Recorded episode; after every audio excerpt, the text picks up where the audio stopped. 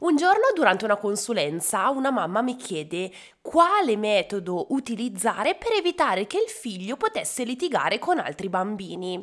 In quel giorno questa mamma ha aperto il suo cuore e mi ha chiesto Elena, vorrei che mio figlio andasse d'accordo con tutti, vorrei che mio figlio volesse bene a suo fratello, che creassero una relazione di valore. Come posso fare?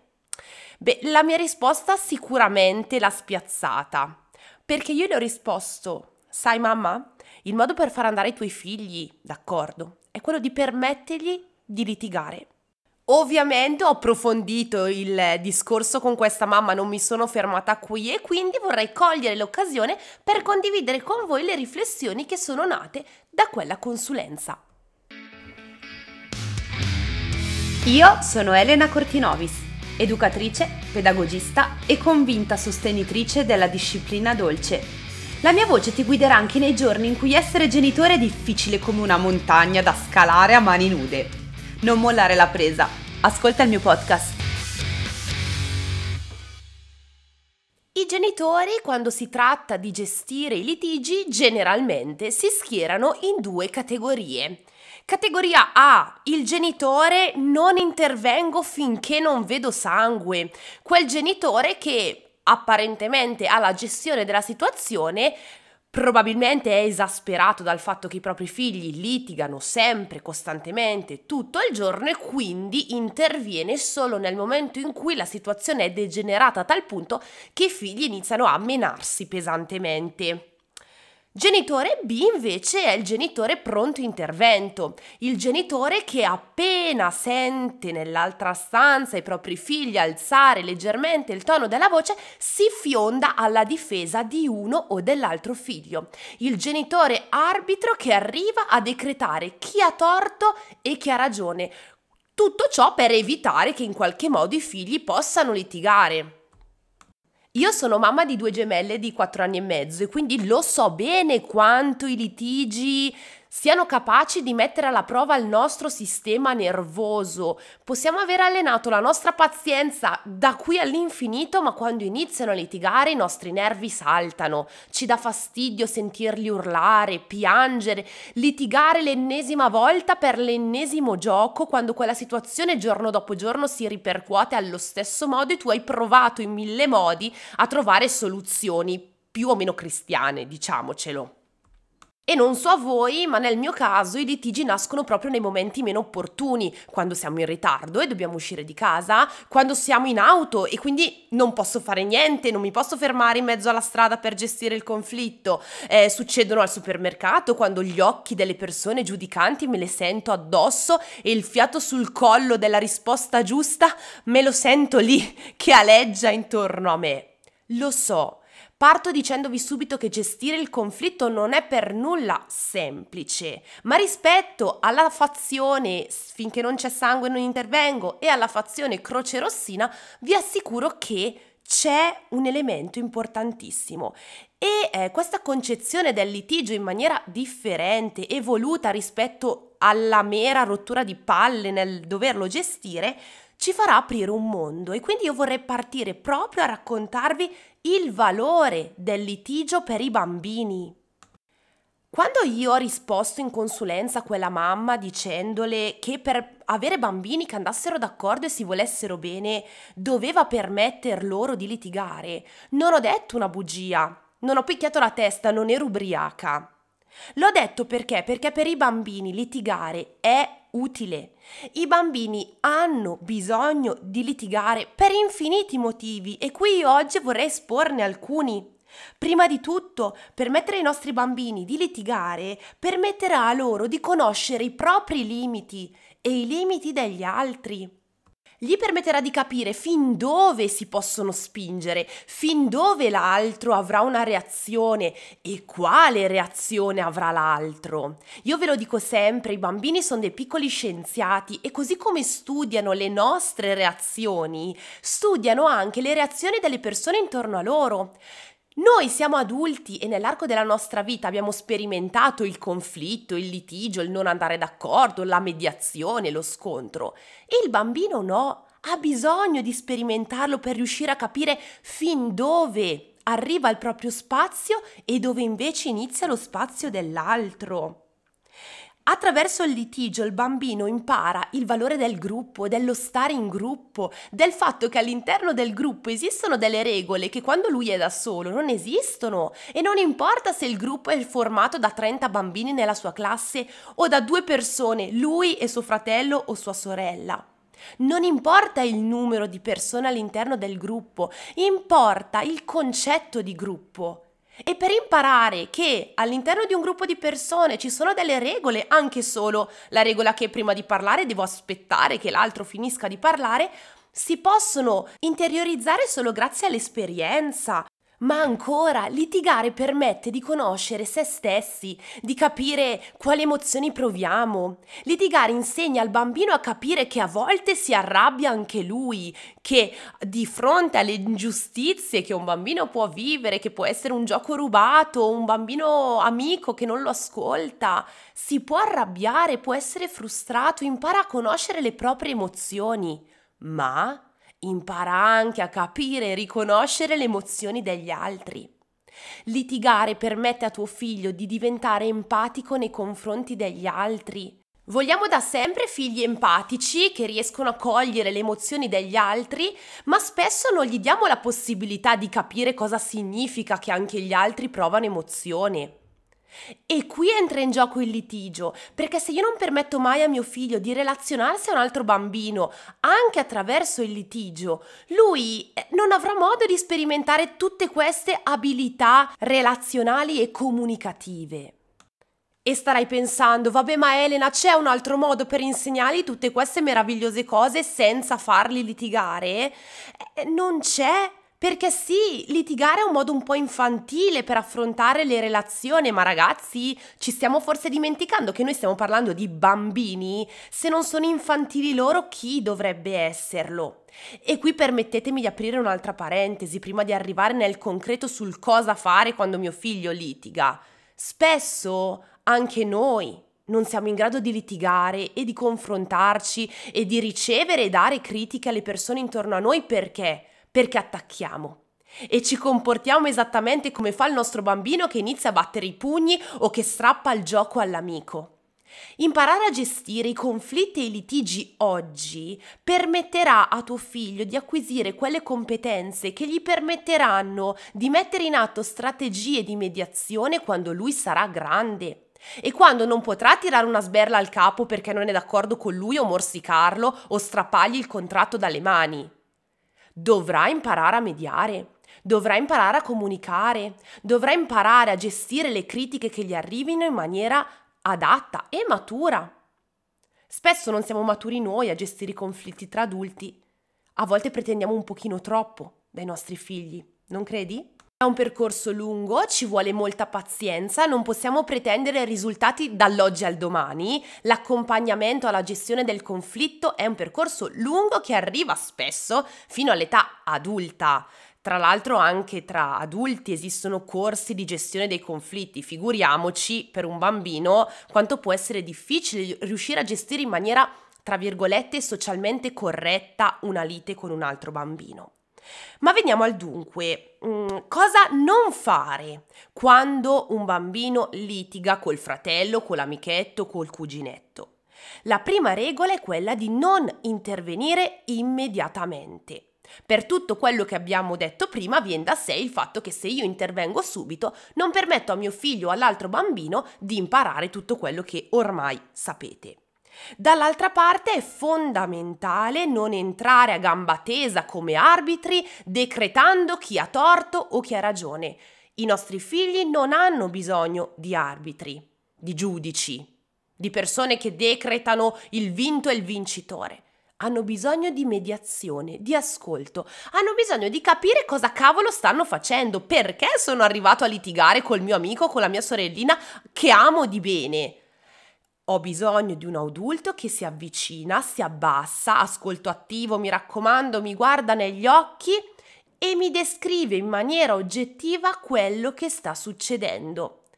Un adulto che ha in, mano il controllo della situazione, che racconta al bambino come si sente, che gli chiede se è arrabbiato, se è triste, che descrive quello che è successo, ma che non punta il dito, che non dirà mai adesso ridai il gioco a tua sorella, guarda che tua sorella è triste e adesso sta piangendo. L'adulto ha il compito di aprire al dialogo, di portare delle piccole, semplici domande più il bambino è piccolo, fino a domande un pochino più aperte che portano al ragionamento sui bambini di 6-7 anni. A un bambino di 7 anni si può chiedere ti va di raccontarmi quello che è successo? Come mai Antonio sta piangendo? Ti va di condividere con me le dinamiche di quello che sta succedendo? Queste frasi a un bambino di 3 anni ovviamente non si possono dire. A 3 anni saremo noi la voce super partes di quello che è successo. Ti senti triste perché Marco ti ha rubato il gioco? Adesso insieme possiamo trovare una soluzione. E anche qui, più il bambino è piccolo, più la soluzione arriverà guidata da noi. Più il bambino è grande, più si potrà lasciare spazio alla sua soluzione. Cosa possiamo fare per risolverla? Il più grande regalo che possiamo fare ai nostri figli nel momento in cui hanno un conflitto con un altro bambino è quello di spronare la riflessione perché noi non vogliamo far sentire in colpa l'uno o l'altro figlio. È pesante anche il ruolo del genitore che è sempre dedito al trovare chi ha torto e chi ha ragione. Non sempre, ragazzi, noi siamo lì 24 ore su 24 con gli occhi puntati sui nostri figli. Magari il fratello grande ha strappato via il gioco alla sorellina piccola perché la sorellina piccola Due minuti prima gli ha strappato il suo disegno preferito, cioè noi ragazzi non abbiamo la verità assoluta in mano, non possiamo comprendere tutto quello che passa nelle menti dei nostri figli. E il rischio di intervenire come arbitri potrebbe essere quello di far sentire un bambino incompreso, non capito, perché le dinamiche che noi vediamo con l'occhio dell'adulto sono estremamente diverse dalle dinamiche viste con l'occhio di un bambino. E a tal punto vi do un altro spunto di riflessione. Questa per me è una regola mantra della mia vita da genitore. Se va bene a loro, va bene anche a me. Spesso il genitore interviene anche per prevenire un possibile litigio perché? Perché per la nostra visione della moralità non stanno andando le cose come noi ci immaginiamo. Il fratello piccolino che dà sempre il giochino al grande. Ma no, ce l'avevi tu, tienilo tu, perché glielo dai? Facciamo sentire sbagliato il fratellino piccolo perché vuole dare un gioco al fratello grande e facciamo sentire pure in colpa quello grande che accetta un regalino dal, da, dal piccolino o viceversa. Ricordatevi che il concetto di morale, di valori dei nostri bambini è diverso dal nostro e quindi se loro dopo un litigio trovano una mediazione che per loro va bene ma che per noi è assurda, facciamocelo andare bene. Perché se vi fermate un attimo a pensare, vi renderete conto che una marea di litigi degenerano perché noi interveniamo a rompere le palle a uno o all'altro perché non ha preso la scelta più corretta dal punto di vista sociale. Ma chi se ne frega, ragazzi? Cioè, viaggiamo anche un po' per la nostra sanità mentale. Se loro trovano una soluzione che a loro va bene, siamo tutti felici e contenti. Vi assicuro che vivrete molto meglio la vostra quotidianità da genitori. E anche qua ovviamente si apre una parentesi enorme, crucio di tantissimi genitori, me compresa. Io con due gemelle questa dinamica la vedevo ancora più viva e ne soffrivo ancora di più, ma dai feedback che mi arrivano spesso dai genitori so che è una dinamica molto comune. Spesso si ha un figlio che tendenzialmente cede molto di più rispetto all'altro. Il figlio che nei litigi visti prima del podcast eh, perdeva sempre, era sempre quello sfigato che cedeva sempre, a noi ci si stringeva al cuore, ci dispiaceva e il nostro pre-intervento era proprio volto al difendere in, quast- in, qualche modo questo povero bambino costretto a dire sempre sì al fratello maggiore che lo comandava. Ma, tadan! Attenzione, non è assolutamente così. Nostro compito ovviamente è di osservare le dinamiche tra i fratelli e la, o tra eh, amici e l'osservazione ovviamente è un nostro superpotere, come dico sempre. Dall'altra parte però, se nel piccolino che cede sempre, che dice sempre sì, o viceversa il grande che nei confronti del piccolino cede sempre. Lui non ti dà segni di sofferenza, di tristezza, di frustrazione, ma ne è felice. Significa che questo bimbo ha un grado di maturazione maggiore rispetto all'altro, indipendentemente dall'età. Perché se è vero che litigare aumenta la capacità di essere empatici nei confronti dell'altro, viene da sé che prima o poi questa capacità di empatia salta fuori. Le mie figlie gemelle della stessa età, Ginevra tendenzialmente cedeva molto di più. Negli ultimi, negli ultimi mesi le dinamiche stanno un po' cambiando, ma tendenzialmente lei è sempre quella che per il quieto vivere dice di sì. Ma questo perché?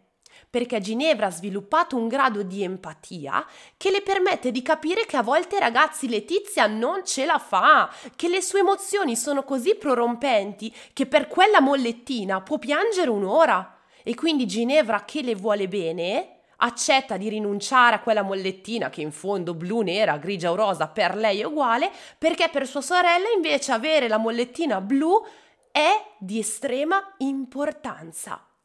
Anch'io ho fatto fatica a vedere ehm, questo cedere sempre di Ginevra da un altro punto di vista. Tendevo sempre anch'io a intervenire e dire: Ma Ginny, ce l'avevi tu? Perché glielo devi dare? Fa niente se Letizia piange, poi ci penso io. Ma lei ci teneva troppo. L'osservare queste dinamiche in prima persona, con l'emotività di una mamma e non con la razionalità di un'educatrice, mi ha permesso proprio di capire di come i nostri figli riescono a sorprenderci e, for- e forse a volte è un bene farli litigare, mettere da parte il mio istinto di lanciarmi dalla finestra quando iniziano a piangere per litigare, perché? Perché per loro è importante farlo. È importante riuscire a gestire le loro relazioni anche e soprattutto attraverso il litigio. E io so anche qui cosa starai pensando. Elena, tutto bello, tutto meraviglioso, ma i miei figli si menano. Elena, i miei figli se non intervengo si spaccano la testa sulla televisione, si lanciano veramente dal burrone. Ho assistito a scene in cui se non intervenivo il piccolo lanciava il grande dal tavolo. Ok, facciamo un bel respiro. Ovviamente adulto mediatore non significa adulto che, come abbiamo detto prima, se ne sbatte e aspetta che i figli finiscano al pronto soccorso prima di intervenire. Nel momento in cui ovviamente la situazione è traballante e nel momento in cui vediamo che uno dei due sta per alzare le mani, ovviamente il nostro intervento arriva arriva ma anche qui senza fiondarci sull'aggressore mettendolo in punizione o fiondarci sul, sul, sulla parte lesa del litigio per andare a medicarlo e non considerare più l'altro. Anche nei momenti in cui si alzano le mani e il nostro intervento è estremamente necessario, il nostro ruolo è sempre quello del mediatore. Calmarli fisicamente o dal punto di vista comunicativo, parlare delle loro emozioni, cercare anche di dividerli fisicamente se loro si stanno azzuffando ovviamente col nostro corpo, ma sempre quello di cercare una soluzione.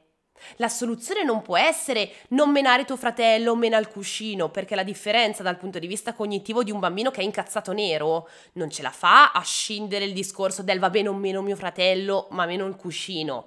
La soluzione può essere, se sei tanto arrabbiato, ci spostiamo a fare un gioco un pochino più tranquillo? Ti va se facciamo la pasta di sale e giochiamo un po' alla manipolazione? Non ho citato questa attività a caso perché ovviamente l'attività della manipolazione è perfetta per far sfogare tante emozioni ai nostri bambini con le dita. Ehm, quindi anche in questo caso il nostro intervento non è punire il cattivo e celebrare il buono che le ha ricevute, ma è quello appunto di cercare di insieme a loro riflettere sul perché picchiare sbagliato, ma anche di capire quali emozioni li hanno spinti a farlo. L'unione di queste cose ci permetterà nel lungo termine di evitare che arrivino alle mani durante i litigi non eviterà il litigio in sé, ma accompagnerà ad un litigio più rispettoso, in base ovviamente sempre all'età dei nostri bambini. Siccome so che il tema dell'aggressività fisica è un tema molto delicato, sicuramente nei prossimi episodi del podcast ne riparleremo. Se avete voglia di una lettura di approfondimento, vi consiglio il libro di Daniele Novara, Litigare fa bene. Noi ci vediamo settimana prossima per il prossimo episodio del podcast. Vi auguro una bellissima giornata piena di litigi costruttivi, allenando la vostra capacità di mediazione, perché questa capacità va allenata, non sarà semplice metterla in atto subito, ma sono sicura che con tanto allenamento e tanta capacità di osservazione riuscirete ad essere gli adulti mediatori di cui vostro figlio ha un estremo bisogno.